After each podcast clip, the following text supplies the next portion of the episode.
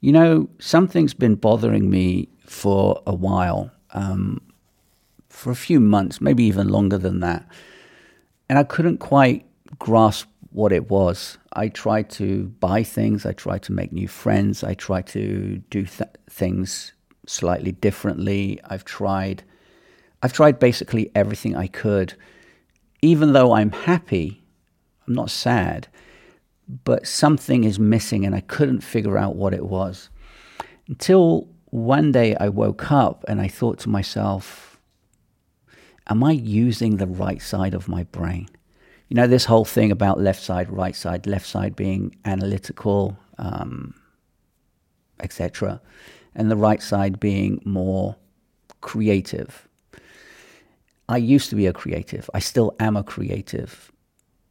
But I never put it to use. I never really put it to good use. Yes, people see these um, videos. Yes, I went on holiday and made videos. They weren't exactly special, but yeah, that you're still creative. But it's not like the creativity that I used to do. For instance, I started making music back in the late 80s. I was DJing. In the 90s, I released records. Um, in the late 90s, I was helping install studios, so I was in and around that creative buzz. But then the left side started kicking in, saying, you need to get your finances together, etc., so on. So the analytical part of me killed off that right side of my brain.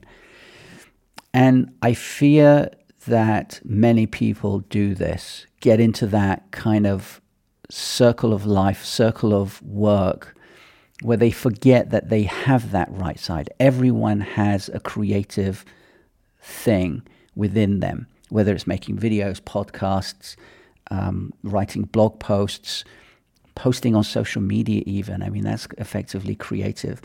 But we don't do it in a creative way. We don't, or we don't do it at all. And I don't, I personally don't want to lose that. I really don't want to lose that creative spark that I had.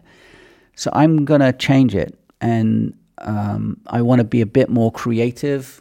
Yeah, making music, um, doing my videos um, slightly differently.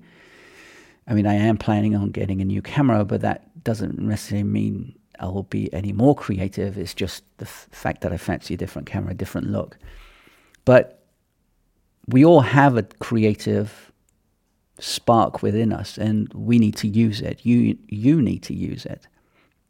And I'm hoping that this video course that I make will kick you up the arse effectively to say, okay, I'm going to do this.